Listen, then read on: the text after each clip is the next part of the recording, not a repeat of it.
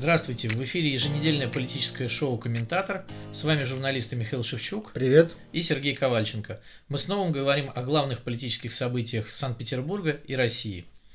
На этой неделе в Санкт-Петербурге был принят главный документ, который принимает парламент, это городской бюджет.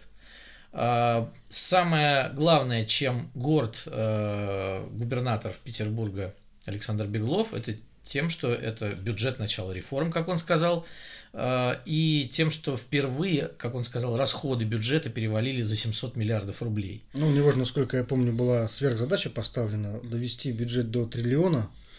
До триллиона бюджет довести не получается, и я думаю, что пока не получится. Э, достаточно большой дефицит, это больше 36 миллиардов рублей, э, и, в общем, есть некие деньги, которые придут из Москвы, но они тоже не очень большие. Э, собственных заработков городу не очень хватает на какие-то мегапроекты и на сложные реформы, поэтому, например, на строительство метро в следующем году запланировано всего 13 миллиардов рублей, хотя Беглов обещает, что в ближайшие три года эта сумма вырастет до 65 миллиардов.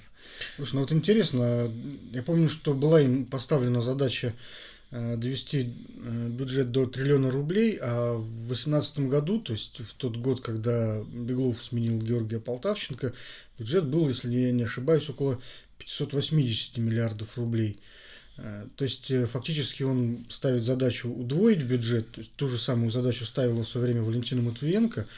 В 2003 году бюджет составлял около 75 миллиардов всего-навсего, но вот когда она уходила, к 2011 году он был уже э, больше 300 миллиардов. То есть фактически она его не просто удвоила, э, но и практически почти утроила. Вот, но вот что интересно, что и при Георгии Сергеевиче Полтавченко, если посмотреть цифры, получается, что э, он удво- тоже удвоил бюджет, но при этом не делая при этом никаких там, громких заявлений и не ставя, в общем-то, публично такой задачи. Ну, я думаю, что ну, тут нужно разграничить времена Полтавченко и Матвиенко, потому что, например, во времена Валентины Ивановны у нас был ежегодный большой экономический рост по, под 5-6%. И довольно логично было, что бюджет Санкт-Петербурга рос, рос грузооборот Санкт-Петербургского порта, росла пищевая промышленность, э, росли трансферы из федерального бюджета на мегапроекты, да, такие как западный скоростной диаметр кольцевая автодорога, и еще много-много чего. Э, вот, во времена Георгия Сергеевича Полтавченко бюджет, ты правильно сказал, он стал увеличиваться, но он увеличился в рублях. Вот. За время правления Георгия Сергеевича Полтавченко рубль похудел процентов на 60 к основным мировым валютам. И если посчитать его по сравнению к доллару и евро, то ничего тут веселого особо мы не увидим. А ну, Петербург это город импортозависимый. Вот я смотрю, что Беглов довольно круто закладывает, то есть он в первый же год э, ставит рост примерно 80 миллиардов, это довольно немало. За счет чего? Ну, э, Беглов сам сказал, что есть рост налога на прибыль, есть рост э, НДФЛ, налога по доходам физических лиц. Кстати, доля этого налога ежегодно увеличивается, то есть наших с вами кошельков, которые платят в бюджет. Что касается остального, то Беглов рассчитывает получить деньги на строительство железнодорожного кольца, и э, соответствующей инфраструктуры, но будут ли получены эти деньги в следующем году, там может быть и будет что-то получено. В итоге вот то, что он вчера говорил, ну примерно миллиарда, миллиардов 30 40 он рассчитывает получить из федерального бюджета. Ну, я вот слышал, да, это его высказывание о том, что Москва собирается выделить э, вдвое больше, чем ожидалось, денег на исполнение национальных проектов. Да.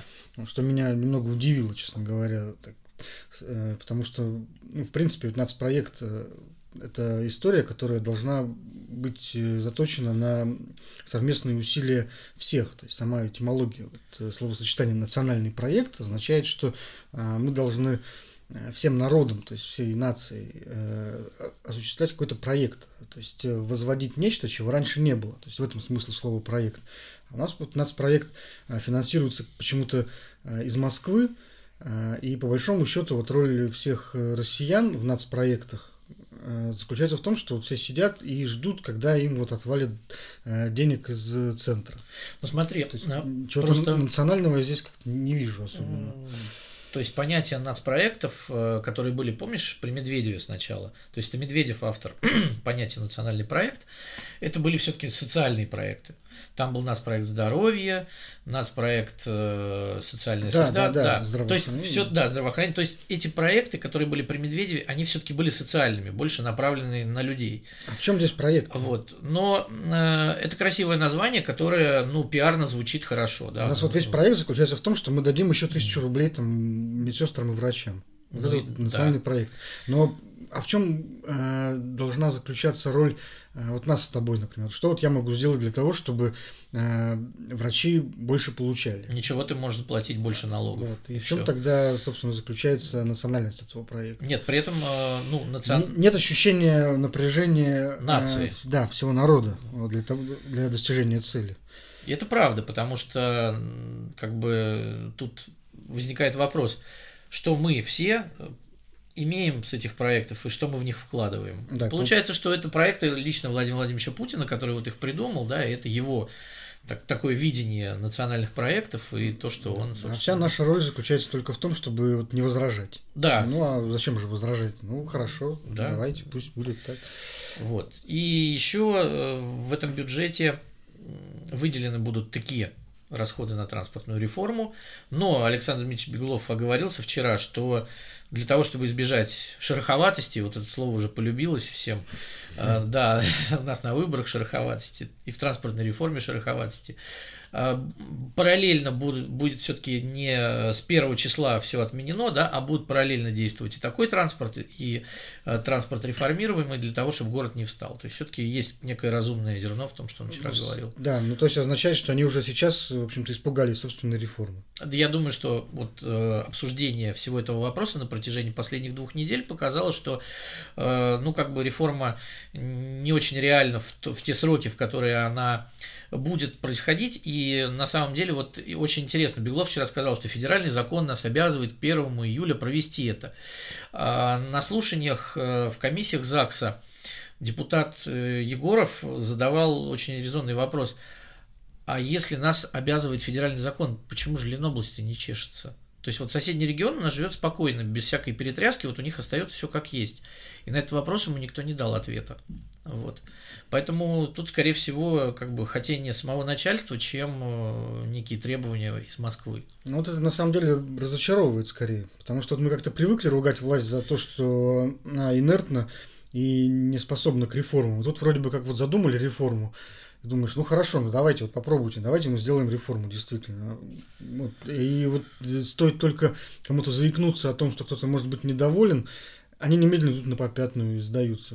Но ведь реформа это же сама по себе история, которая э, обязана кого-то делать недовольным. Нет, ну понимаешь, тут э, вопрос следующий. Они эту реформу провозгласили, но мне кажется, не очень продумали до конца. Э, Потому что наверняка ведь Беглов в последние недели запросил своих чиновников, да, там из комитета по транспорту, вот а правда ли, что говорят, да, что не получится к сроку сделать все на 100%.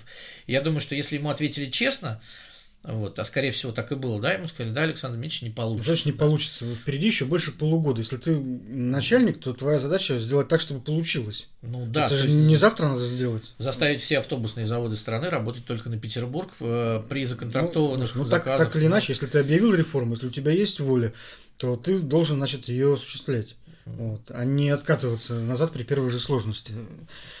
Ну, не знаю. Ну, мне кажется, что здесь есть разумное зерно. То есть, ребята, если мы там что-то напортачили, то давайте как-то это дело сгладим. Вот упираться и сказать, с 1 июля будет все так, как я сказал, но если этого не будет, да, там, ну, не товарищ Сталин все-таки Александр Беглов у нас. Ну, слушай, ну, Вот. не товарищ Сталин, но вот у нас в истории почти единственный пример э, успешного реформаторства это вот Петр Алексеевич Романов. Вот. А мы знаем, какими действиями он Какими свои методами, реформы да. осущ- осуществлял, какими Да. методами. И Ну, все у него получилось в итоге. Слушай, а хотим ли мы, чтобы сейчас такими методами все-таки Ну, осуществлялись? вот как еще? А как еще? Вот. Вот как еще вот э, брать страну и куда-то ее двигать? Вот это же, конечно делается всегда вопреки э, очень большой инерции. То есть получается, что у нас единственная страна, которую можно двигать только силовыми методами. Ну вот я вот через- хотел бы видеть такую власть, которая вот берет действительно вот, э, за волосы и двигая всех вперед толкает. Ну, если при этом будут большие жертвы.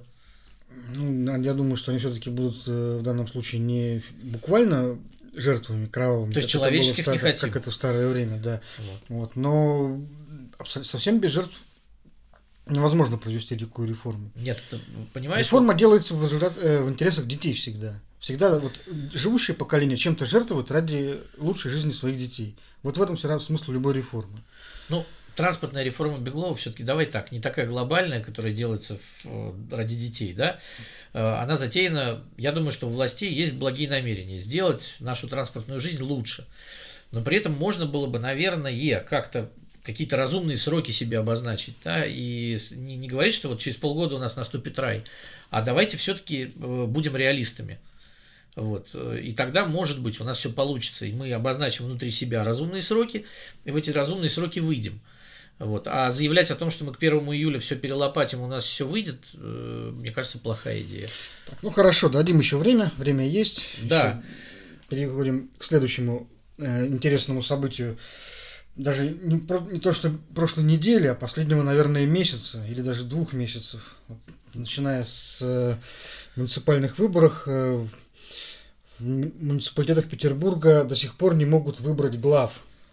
Например, в муниципальном образовании Смольнинска очень интересная э, сложилась ситуация, где так и не могут никак э, несколько групп оппозиционеров прийти к согласию. Хотя, казалось бы, победила оппозиция, пожалуйста, вот Яблоко, сколько у них там, 8, 9, 9. 9 депутатов, да, да, еще четверых или пятерых выбрала, выбрали от локальные районные оппозиционные группы и единороссы в меньшинстве. Два человека всего. Вот. Но при этом смысл остается тем же самым почему-то.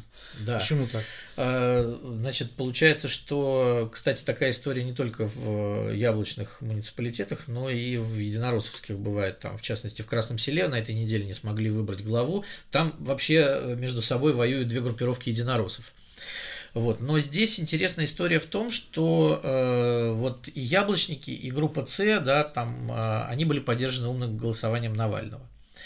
Но яблочники обвиняют группу С в соглашательстве с властью. Екатерина Кузнецова, лидер петербургского яблока, говорит, что только она должна быть главой муниципалитета, потому что яблоко получило больше доверия избирателей.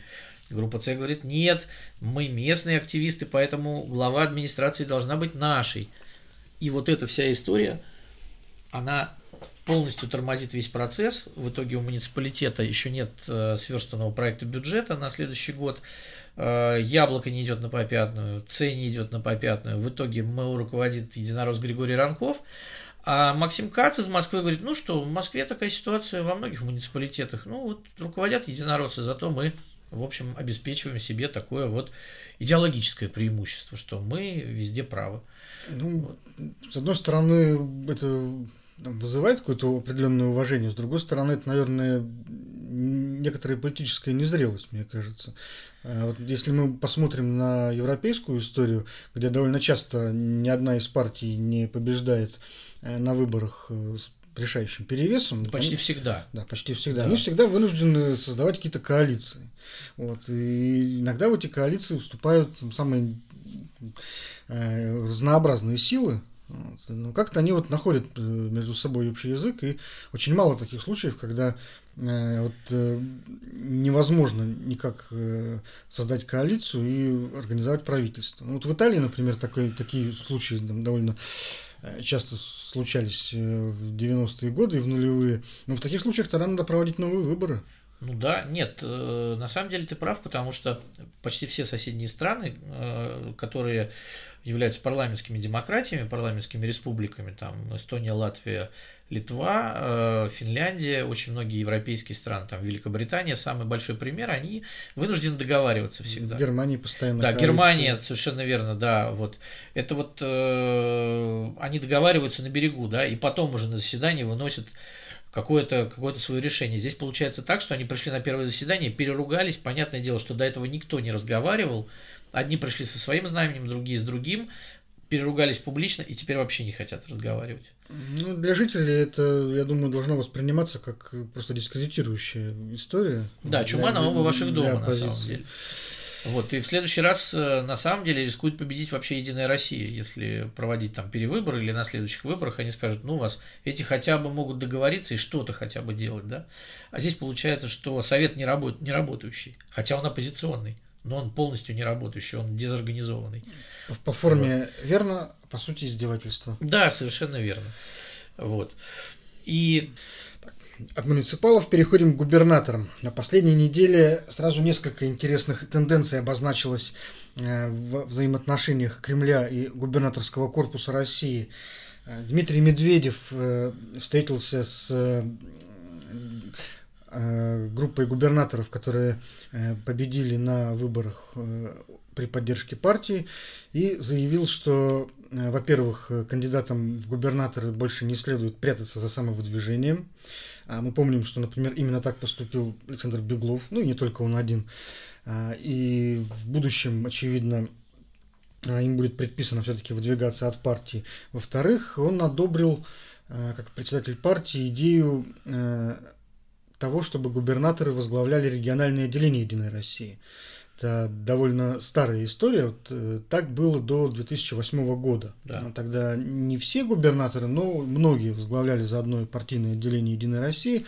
Это было важно для них на тот момент, потому что в начале нулевых э, многим губернаторам было важно, так сказать, символически отказаться от, э, от прежних вольностей и демонстративно, так сказать, присягнуть, примкнуть к вертикали власти, возглавить Единую Россию. И вот в 2008 году эту практику стали прекращать э, под предлогом того, что тяжело очень руководить тем и другим. Э, но мы помним, что в 2008 году как раз Дмитрий Медведев становился президентом, а Владимир Путин был избран председателем партии «Единая Россия». И вот, скорее всего, все-таки это было продиктовано больше тем, что Дмитрий Медведев стремился как-то замыкать губернаторов на себя, э, вывести их из-под альтернативного контроля. И вот сейчас эта история возвращается. Снова губернатором будут поручать э, руководить региональными отделениями. Э, на этот раз считается, видимо, что им будет ходить тяжело, но все-таки они должны справиться. Ну, не зря же их там на полигонах танками обкатывали. Нет, ну, танками можно обкатывать кого угодно. Вопрос в том, что популярность самой партии «Единая Россия», вот недавно опять э, вышли рейтинги на прошлой неделе, там от 28 до 33 процентов рейтинги у этой партии, и Именно поэтому, мне кажется, очень многие губернаторы, в том числе Александр Беглов, я думаю, что у него была своя внутренняя социология, шел именно без поддержки Единой России. И перед выборами было особо акцентировано, что он не является членом партии, что он уже не является членом Высшего Совета партии Единая Россия. И он был убран с официального сайта партии Единая Россия. И э, очень многие кандидаты в муниципалы также поступали, даже единороссы, которые шли муниципалы, они шли в основном самовыдвиженцами. Э, и была история такая показательная, э, что вот э, один из активистов районных на юго-западе шел муниципальный депутат, он фитнес-тренер, ну, такой там деятельный парень, в общем, популярный в своем районе человек. Ему сказали, ты работаешь в бюджетном учреждении, иди от партии «Единая Россия». Ну, в общем, он согласился и проиграл. Вот, ему было очень обидно, что вот люди, когда узнавали, что он член партии «Единая Россия», идет от нее, точнее не член партии, а идет от «Единой России», то голосовали за других кандидатов. А, мне кажется, что заявление Дмитрия Медведева, как бы Дмитрий Медведев, такое ощущение, что вот он немножко витает в каких-то политических облаках. То есть а, все прошло, а, кризис партии закончился, Единая Россия, как и прежде, в середине 2000-х очень популярна. Плевать на все, что происходит вокруг, давайте как бы опять играть в эту игру. Э, и мне кажется, Дмитрию Медведеву еще обидно, что он ведь председатель этой партии, а партия теряет популярность. Дмитрий Медведев человек обидчивый, и, может быть, он просто чего-то недопонимает. А может быть, есть некая концепция властная, да, что нужно э, укреплять партию все-таки, э, от проекта «Единой России» не надо отказываться, и давайте как бы не было нам тяжело, э, будем этот партийный проект поддерживать. Вот как ты думаешь, какая здесь концепция все-таки преобладает? Вот это какая-то взаимо, взаимозависимая история. Вот, то есть, с одной стороны, э, губернаторы приходят в Единую Россию и берут ее под контроль. То есть, очевидно, что вот этим людям им просто не нужны в своих регионах какие-то альтернативные центры влияния. То есть вот в Севастополе, допустим, где вот около двух лет продолжался этот конфликт в Единой России, Э, между местным популярным политиком Алексеем Чалым и теми руководителями, которые в Севастополь прислали из Москвы один за другим, у них у всех был э, этот конфликт с Чалом. Вот. Э, с одной стороны, вот губернатор теперь, видимо, получает возможность все прекратить, вот, взять все в свои руки и контролировать. Да? И в этом смысле, кстати, и в Петербурге очень интересные э, перспективы вырисовываются, потому что здесь у нас есть э, такой очень независимый, самостоятельный персонаж, как э, спикер ЗАГСа Вячеслав Макаров, который руководит региональным отделением. Он, в общем-то, э, во многом играет в свою игру. И вряд ли Смольному вот очень интересно перед э, следующими парламентскими и думскими выборами иметь человека, который будет э, иметь большое влияние на составление списков кандидатов. То есть вполне возможно, что и в Петербурге, кстати, мы к этому придем. Вот. И эти губернаторы, э, по большому счету, их рейтинг выше, чем у партии. Они, может быть, как надеются организаторы всей этой истории, вытянуть этот рейтинг за, свой, этот, за счет себя, за счет своей популярности. Если, конечно, мы предположим, что у них на самом деле есть популярность а не рисованная, обеспеченная админ-ресурсом популярность. Ну, так или иначе. Э, а с другой стороны, и губернаторов, видимо, тоже надо держать под каким-то контролем, потому что нужна дисциплина, потому что скоро э, выборы в Госдуму 2021 года, и это будет именно тот созыв Госдумы, который э, будет встречать нового президента, провожая старого. И в этот момент, видимо, очень важно, чтобы вот все, кто имеет отношение к власти, неважно там, носят ли они э, там, партийные значки или погоны или еще что, все как-то были собраны в одну кучу, в один монолит и проявляли такую почти армейскую дисциплину. Ну вот если говорить о Петербурге, то Александр Мич Беглов, если он опять возглавит партию «Единая Россия», как мы можем предположить, он уже второй раз войдет в эту реку, потому что он уже возглавлял э, региональное отделение партии. И тогда, конечно, э, будет, вот если касаться нашего города, то будет, конечно, политический передел. Единая Россия является партией власти, в ней состоят все там, крупнейшие чиновники, весь крупный бизнес представляет эту партию. Э, Вячеславу Макарову придется нелегко. Это будет, конечно же, началом его конца. То есть э, ему будет очень трудно э, выступать на выборах 2021 года и проталкивать полностью все свои списки, всех своих кандидатов и оставить такое же вот Макаровское собрание, какое оно есть сейчас. Но с другой стороны, Беглов, как показал себя на этих выборах, не такой уж и популярный политик и не такой уж дееспособный политик. Вот. А, будет ли в этом толк и кто будет рулить партией? Там тот же самый Беглов или, опять же, Любовь Павловна Совершаева, которая сидит рядом с ним. Ну, вот в чем дело. Но пока что-то незаметно от Любови Павловны Совершаевой каких-то энергичных действий э, на политическом поле Петербурга. Ну, она была энергична до выборов. То есть вот во время избирательной кампании она была довольно энергична. И, в общем, внутри это как бы такой был теневой руководитель. Э, что бы сейчас сказать трудно, но, а может быть, и хорошо, да, там, сплавить им непопулярную партию, вот и сидите с ней, да, там, формируйте список, а мы пойдем все самовыдвиженцами. И Макаров может принять закон о том, что все, э, все депутаты пойдут одномандатниками, все его люди пойдут самовыдвиженцами, и слава богу, сдадим Смольную, еди... Смольному Единую Россию, и он вместе с ней проиграет. Такой вариант возможен? Ну, слушай, это было бы очень такой, я бы сказал, бунтом, я бы сказал. Вот это было бы. Почему бунт? Но мы же не против власти, да? Пускай они идут себе. Вот у них медведи будут на, на билбордах. Ну, это, это раскол, в первую очередь, в головах чиновников произойдет. Э, они не смогли справиться даже с появлением справедливой России, потому что уже началась ну, какой-то диссонанс э, в головах. Никто не знал в регионах, на кого теперь придется работать.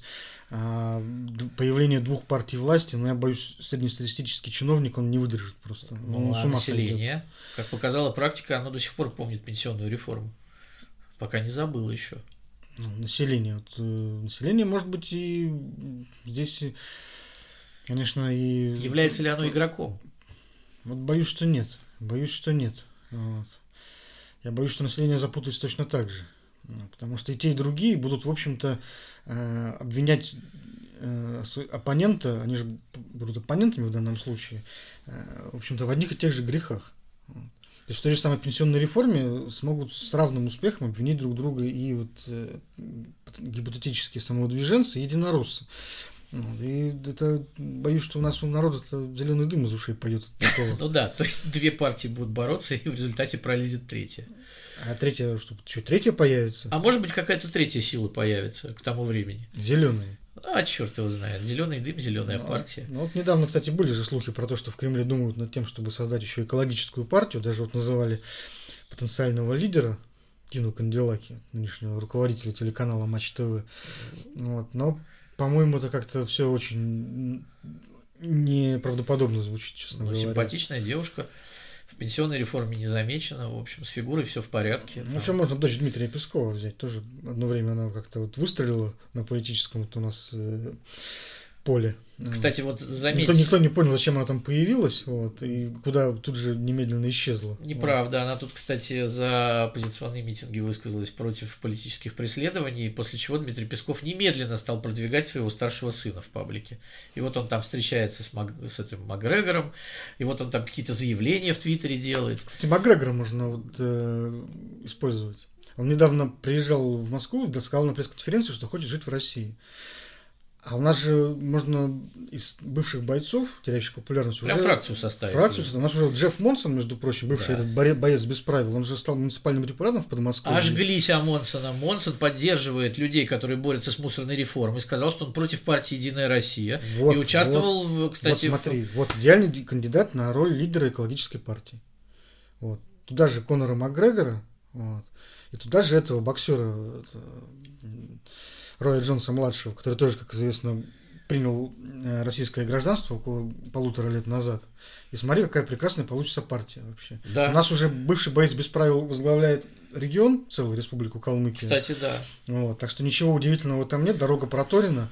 Вот, и вот партия бойцов-экологов, вот. Она, мне кажется, способна так выстрелить, что так никакая партия Родина не выстреливала. Между, между прочим, с ними будет очень тяжело бороться. Они хоть и бывшие, но вполне себе в хорошей физической Они форме. могут и физически, если что, да, навалять. Да. Там, представляешь, вот э, какие-нибудь муниципальные выборы, э, значит, плакат с этим списком, да, вот, вот, так вот, при... да, вот эти позы, которые эти они будут принимать. Единороссы, например, э, по старой памяти привозят на участок своих спортсменов, вот, а тут этих спортсменов встречают еще более крутые крутые спортсмены. Да, причем спортсмены профессиональные. Да, вот это... Кажется, и единороссовские очень... спортсмены начнут брать у них автографы и уходить Фотографироваться. Да, то есть вся эта история, мне кажется, закончится плохо для Единой России.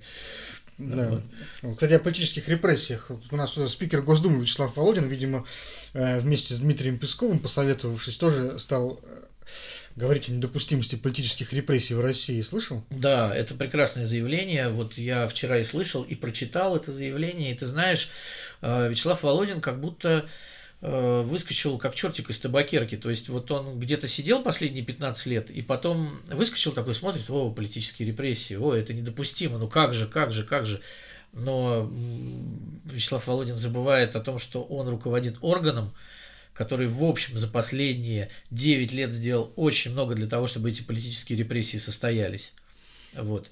Потому что наша Государственная Дума, начиная с протестов э, конца 11-12 годов, э, называлась бешеным принтером, который каждый год выпускал какой-то запретительный закон и просто ввязал все это по рукам и ногам, возможность людей хоть как-то протестовать и хоть что-то делать, да, начиная от закона о митингах федерального, там э, социальными законами типа Димы Яковлева, то есть на любое какое-то проявление социальной активности Государственная Дума всегда отвечала запретительным законом. То есть когда дальнобойщики ехали колонной на Смольный, э, ну, символической колонной на грузовиках, Госдума на следующий же день принимает закон о том, что колонна машин это тоже митинг. Вот. Поэтому где же был Вячеслав Володин, как ты думаешь, все это время? Слушай, мне кажется, вот таких людей, э, у них, я тоже долгое время вот э, раздумывал над тем, что может быть в голове у этих людей, пришел к выводу, что э, у них нет э, совершенно причинно-следственных связей в, вот в их логике. То есть э, они не э, совершают какие-то действия или какие-то заявления, опираясь на предыдущий опыт, а каждый раз действуют так, как будто бы ничего не было, и все начинается с нуля. Вот. Золотая рыбка. Вот. Память золотой рыбки. Ну, примерно так, да. То есть нет, так скажем, так скажем, навыка делать выводы из опыта предыдущих событий. То есть вот, ну, обычный человек, если у него там пять раз что-то произошло с определенным э, последствием, он на шестой раз э, э, так сказать, уже понимает, понимает, да, что сейчас закончится точно тем же. Да, может, вот. не буду прыгать на грабельки, даст по голове. А есть люди, точно. которые, вот как тот грузин из анекдота про и фильм про скалолазов. Помнишь? Вот, я, я думаю, что на этот раз он не сорвется. Да, да, да, да. Вот, и каждый раз для них вот Э, каждая ситуация, она новая, абсолютно нулевая, никак не связана с предыдущими, вот, и они каждый раз начинают все заново. И вот, по-моему, вот у Володина как раз такой случай, вот как и очень многих, к сожалению, вот, э, людей во власти. То есть каждый раз вот они начинают заново. Ну почему вот. же он показал нам, что нами правят счастливые люди, в принципе, которые не помнят, что было завтра, и у них такой вот белый лист ватмана с каждой стороны. Да, вот у него вот, все, он этим листом ватмана отгородился, у него теперь не надо никаких политических репрессий. Да. А если завтра они понадобятся, то а можно сказать и по-другому, да, что вот там символ России это Путин, как бы, да, без него она умрет. Там Володин вообще много чего говорил за последние годы, да, там взаимоисключающего, как, кстати, многие люди очень. Ну вот по поводу репрессий. По-прежнему не разрешают у нас многим оппозиционерам митинговать. Даже вот э, коммунистам, по-моему, уже второй год подряд э, запрещают э, традиционные шествия 7 ноября. Да, КПРФ стала, так сказать, жертвой запрета в очередной раз. И э, партию послали опять в удельный парк, как это бывает очень часто. Вот, но при, причем, несмотря на то, что это чисто символическое действие, да, ну, конечно, может и протестное, да, да но это символическое действие. Ну, конечно, мы понимаем, что сегодняшние да. коммунисты, они уже не побегут штурмовать Смольный. Да, разумеется, да, но в принципе они имеют какое-то право на то, чтобы раз в год пройтись от э, площади Ленина до крейсера Авроры, да. Ну, я и, ничего плохого в этом не да, вижу. Да, да, и это право не оспаривал ни Георгий Полтавченко, ни Валентина Матвиенко, ни Владимир Яковлев, вот они ходили, да, и это было нормально, то есть мы, мы все воспринимали это как само собой разумеющееся. Почему-то второй год при губернаторстве Александра Беглова коммунисты уже не имеют права. Может быть, он такой антикоммунист? Да вроде не замечен в таких резких высказываниях. А говорят, на одном из съездов казачьей партии, который он хотел создать, было некое высказывание, что вот мы должны давить коммунистов. Задача нашей партии – давить коммунистов. Ну, там было бы кого давить, я вас умоляю. На, на, нашел тут такую силу. А для некоторых символические действия имеют больше значения, чем настоящие.